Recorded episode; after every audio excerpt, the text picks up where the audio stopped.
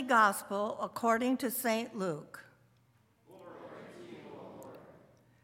Then he entered the temple and began to drive out those who were selling things there. And he said, It is written, My house shall be a house of prayer, but you have made it a den of robbers. Every day he was teaching in the temple. The chief priests, the scribes, and the leaders of the people kept looking for a way to kill him, but they did not find anything they could do, for all the people were spellbound by what they heard. One day, as he was teaching the people in the temple and telling the good news, the chief priests and the scribes came with the elders and said to him, Tell us, by what authority are you doing these things? Who is it who gave you this authority? He answered them, I will also ask you a question, and you tell me Did the baptism of John come from heaven, or was it of human origin? They discussed it with one another, saying, If we say from heaven, he will say, Why did you not believe him? But if we say, Of human origin, all the people will stone us, for they are convinced that John was a prophet. So they answered that they did not know where it came from. Then Jesus said to them, Neither will I tell you by what authority I am doing these things. The Gospel of the Lord.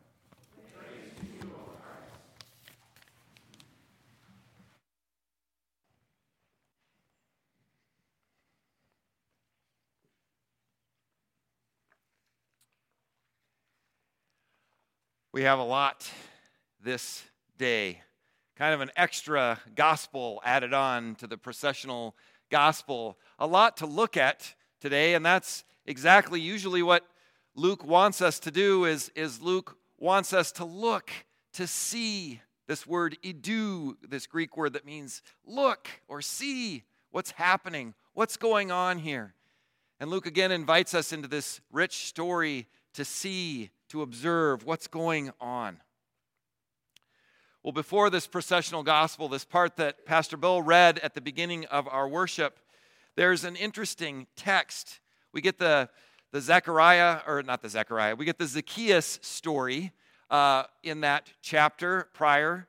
But we also get this interesting parable, this kind of almost confusing parable after the mercy that's shown to Zacchaeus, who, you know, repents and is called a child of Abraham. We get this story about a landowner uh, a king, really, who goes off to conquer new lands. Um, and they don't want him to conquer those lands, but he goes off anyway and he leaves his stewards, his, his servants in charge of his resources. Right? We know it as the parable of the talents, but it's, it's a really interesting one in Luke because at the end it gets very violent actually the king comes back and he rewards two of the of the servants who've done well with with his resources, but the one who fears him and who hides it away and doesn't make any money, you know, he gives he takes his talent and gives it away. We know that story probably pretty well, but then the king says, "But I want that servant and I want all those who oppose me to come before me." And it says it ends in this way, "But as for these enemies of mine who did not want me to be king over them,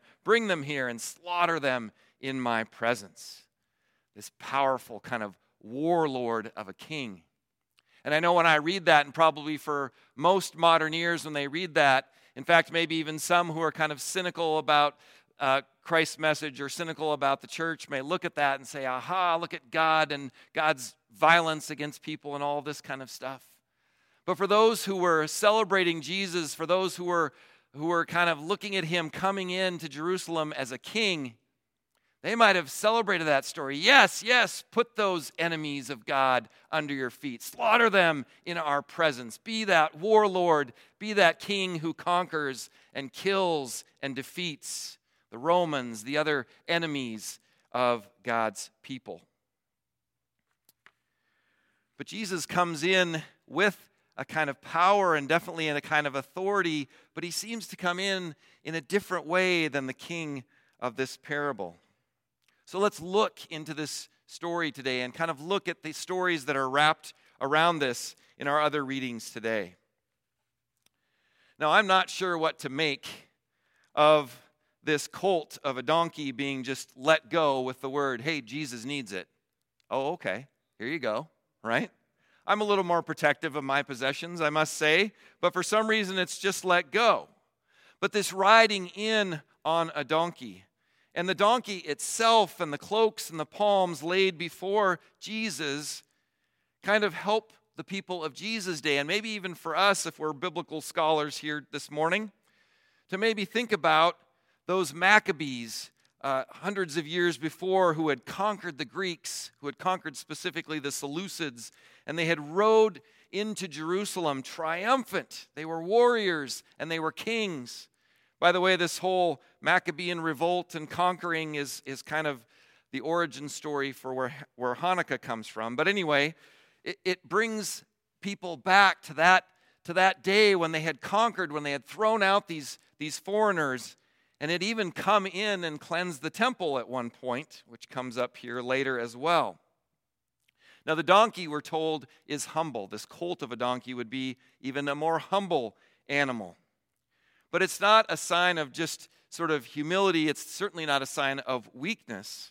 What it's a sign of is that you can ride a donkey into the city because the war horse has already conquered. We've already won the battle, and now we can ride in peacefully on this donkey, the sign of peace after conquest. And this Zechariah's reading, even that speaks of peace and of the, you know, kind of the sword being taken away. In that moment, a little bit later on, it speaks of God's people in victorious and powerful conflict against these Greek, these former Greek invaders. Speaks of that war horse rising up as well. There seems to be kind of a both and here a little bit. But for us, if we look at the story, Jesus has not conquered. He hasn't ridden the war horse against the enemies, the Romans, whoever it might be of that day. He simply comes in on this donkey as if things have already been taken care of, bringing peace to the city. He is healed, of course. He is, he has preached. He has cast out demons. He has shown his power over the powers of this world and beyond this world. But his lack of victory over the Romans is kind of the root of the religious leaders coming out to him and saying, Whoa, whoa, whoa, hey, Jesus, shush your disciples. We normally see this story as Jesus riding into Jerusalem, but as we hear it from Luke today, he's actually still up on the Mount of Olives when his disciples start to spread their cloaks and by the way, when you hear the word disciples here, don't think of just those 12 guys. We know from before that Jesus sent out 70 of his followers, and we may have 100 or, or a little bit less or a little bit more here, but they're celebrating, they're shouting those hosannas. They've seen what Jesus can do, and they see that he is this king coming into the city. But he's not quite there yet, and so these religious leaders come to him and say, Hey, you better keep it down, because if the Romans get wind of it, I, I, don't know if you guys know your world history very well, but the Romans were sort of um, sensitive about insurrections, you might say, as most leaders are, right? They were a little sensitive about that. They had, they had a way of kind of retaliating against those, those insurrections. And so perhaps these religious leaders aren't just trying to keep Jesus and his disciples quiet, perhaps they're trying to protect him here a little bit as well all of this speaks to what we might see happening in sort of this both and kind of way. On the other side of Jesus' entry, uh, past this, he weeps over Jerusalem for a second time as it kind of comes into view on the Mount of Olives there, and as he's traveling down and going back up into the city, looking across that valley there. He longs for its turning, like that mother hen that we heard about a few weeks ago. Remember the one that wanted to gather its brood? And so, on one side of this gospel, we get this kind of powerful king. And on the other side of this gospel, we get this, this servant who weeps over his city. We get both and. And we pick up in our gospel for today with Jesus again, kind of rising up in power as he takes over the temple Again, going back to those Maccabees, that was one of the things they did. They cleansed the temple from those the impurities of those Greeks, that foreign rule. And Jesus kind of seems to cleanse it of similar impurity in the sense that the temple economy is kind of coexisting with this foreign rule of the Romans. But also it seems that he that he kind of cleanses it from internal corruption as well. Jesus, who comes in on this donkey, this humble servant, this, this Prince of Peace, doesn't lay down his control and his power. In fact, he kind of seems to confront both the, the Pharisees, you know, hey, if these guys don't cry out, the whole creation will cry out that I am Lord, that I am King, that I am Prince of Peace. And then when he comes in the, into the temple and cleanses it, he exercises that power once again. When I look at the story personally, I see Jesus confronting my own sense of power and control. Gets me wondering, what do I need to lay down this week, like a coat or a palm at the foot of Jesus, that he might walk over with that donkey, that sign of peace, and, and as I might follow him into this holy week. Last night, the we were, or yesterday, we were at um, in Spokane with my son at, at Gonzaga University for kind of a student orientation and parent kind of welcome thing. Um, they were still greasing the wheels for those who hadn't decided. Um, they didn't need to do that for us, but we didn't want to tell them because they were throwing free food at me, which is my favorite thing. Anyway, but as we got ready to journey back, we saw that Snoqualmie Pass was closed, and so we had to go all the way down into the, you know, towards Portland, and, and our five hour drive turned into an eight hour drive. And at about, uh, I don't know, about 12.30 a.m., I looked at my wife and I said, would you mind driving for a while? she was happy to do it, and she's better than me at staying up late like that behind the wheel. I like to joke with folks the only place I can sleep in a car is when I'm driving. That's not good, right? But I had a sort of a flashback to when I was driving uh, out here from college, and we had this huge long day driving from Sheridan, Wyoming, all the way to Tacoma, to PLU. Not Phoenix, Arizona to Tacoma, but anyway, Sheridan, Wyoming. And so we, I was driving, and I was in the kind of a, we had two cars and three drivers. My sister and her boyfriend were in one car, and I was in the other. And as I got tired, and as we were getting close to the Washington border, and I was just done for the day. My, bro- my sister woke my brother in law up in the other car, and we switched, and I was able to sleep, and I was in the passenger seat. And after kind of drifting off to sleep for about a half an hour, I suddenly woke up and went, Has anybody ever done that, by the way? You've been driving for a long time, you get a chance to rest, and you wake up thinking that you've fallen asleep at the wheel? The same thing happened to me last night after I'd just fallen to sleep for about 20 minutes. I woke up in the back seat this time and started scratching the back of my, of my son's seat, like, where's the wheel?